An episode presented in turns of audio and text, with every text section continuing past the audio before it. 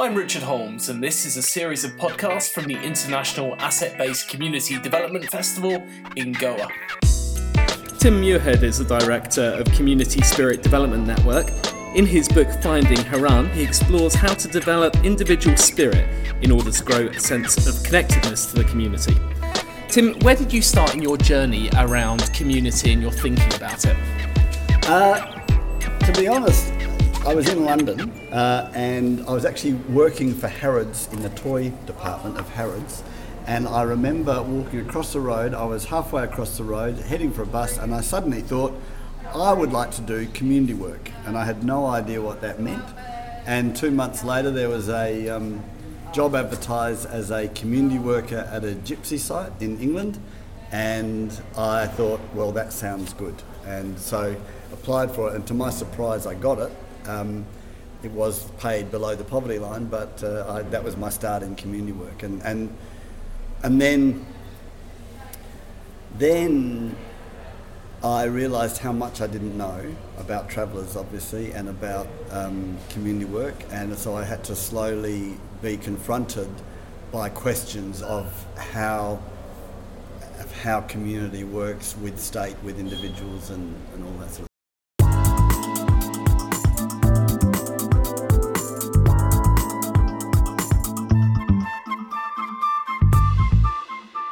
So since then, I've been interested in how does how do we in community um, really uh, do the work of developing the human spirit. I mean, I, that that language didn't come to me at the beginning, but it came to me many many years later. Can, can you explain a little bit more about what you mean by human spirit? So for years, I've been struggling looking at all sorts of stuff, you know, economic development programs, uh, my work in social justice, you know, um, equity, etc and I guess there's always this question of why. Why does this stuff matter? Um, and I think that, you know, I think the question of why is a wonderful human question. And I always kind of felt that there was this core that was in, in the middle of why all these other practices might be important.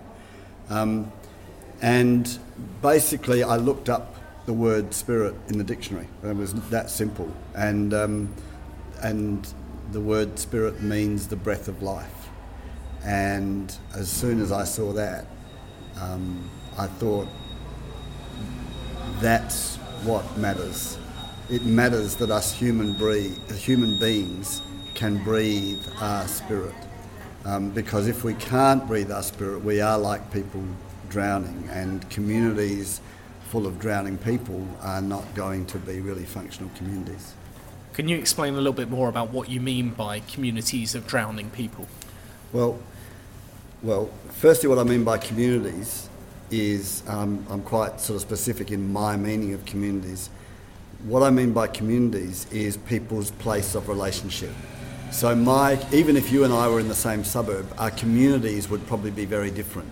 So my community is all those people who I feel myself to be in relationship with that becomes strengthened as a community if it's connected. There, is, you know, even though we live in, in an individualistic culture, there is all sorts of things that we can do as human beings together to support each other. But what if our spirit is choked as individuals? And if I can just go through what I said earlier, um, for me, when our spirit is choked, we're like a person drowning. And a person drowning can think only of the next moment. They lash out at other people because they're sort of struggling. They lash out at other people, even pe- people are trying to help them. They always look for answers. They grasp at straws because they can't get air into their lungs and they give in. Now, if we have communities where people are thinking only of the next moment rather than the bigger picture, where people are lashing out rather than reaching out, where people are um, looking for answers outside rather than within, and where people have ceased to care or given in, we don't have communities that have the capacity to get their own needs and aspirations met. Does that make sense? So, so that in the work of developing community, I think the part we miss quite often is this work of individual developing of spirit. And, and we, we achieve that the, the key to achieving that, I think, is really genuinely paying attention to the person in front of us or the person within, but in community development terms, the person in front of us. Um, rather than paying attention to the funding guidelines, rather than paying attention to the program guidelines, rather than paying attention with what we think they need, actually pay attention to the person in front of us. So I guess in many ways it's kind of thinking very uh, on a human level about how we connect with each other. On a deeply human level, it's um, and seeing, you know, suspending our own judgments. Suspend. There's a. I'm, I'm not. I'm not a church-going Christian, but there's a lovely little um, theological kind of quote. When you get to the gates of heaven, you won't be asked why were you not Jesus Christ. You'll be asked why were you not yourself. And I think a lot of us are scared to be fully ourselves, and I think our communities are massively enriched if we can give each other permission to be genuinely, deeply ourselves. And it's sometimes, sometimes if we put our community development enthusiasm ahead of our enthusiasm for the person in front of us, we can actually choke spirit even when we think we're building community.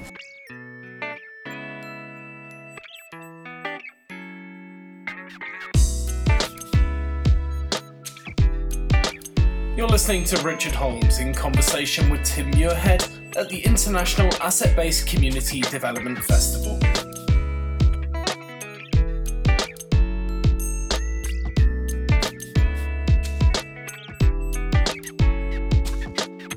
Are there things that you can think of that can help us as individuals develop our spirit, and where what needs our attention? um, so, so firstly, you're absolutely right. It, it, I believe a, a person working in community needs to focus first on their own spirit. It's the classic thing of the, um, the oxygen mask on the plane. You need to have your own oxygen mask in place before you help others. Um, and, well, for me, the four principles of developing spirit apply if I'm looking at myself. Um, you know, and in this sometimes do as I say, not as I do, but um, I need to fully pay attention to who I am and what I can be and what I can do. Um, I, I, need, I need to fully pay attention to my own wisdom and my own actions and my own experience. Um, because if I don't, I might start mimicking others rather than really deeply paying attention to who I am and what I have learned from my life. Second part though is I need to make sure I'm connected. So I need to find the people around me who are going to nourish my spirit. Um, if I if I'm too and this sometimes if I'm introverted, that might be two or three people. If I'm extroverted, I might benefit from being amongst hundred people. But I need to connect in a way that develops my spirit. Third is to, is helping other possibilities emerge, and the first part of that is actually dreaming of the world as I would love it to be, and then acting as I can make it so. That that is incredibly kind of spirit developing stuff when we when we do that.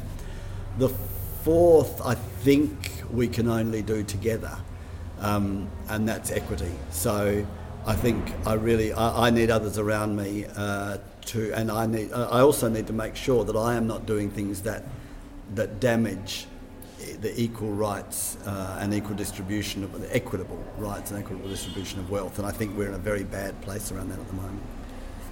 So, in, lo- in lots of ways, this is about us as individuals discovering who we are, discovering yep. our purpose. Yeah. I mean, they're, they're really big, deep questions for many people. Yeah.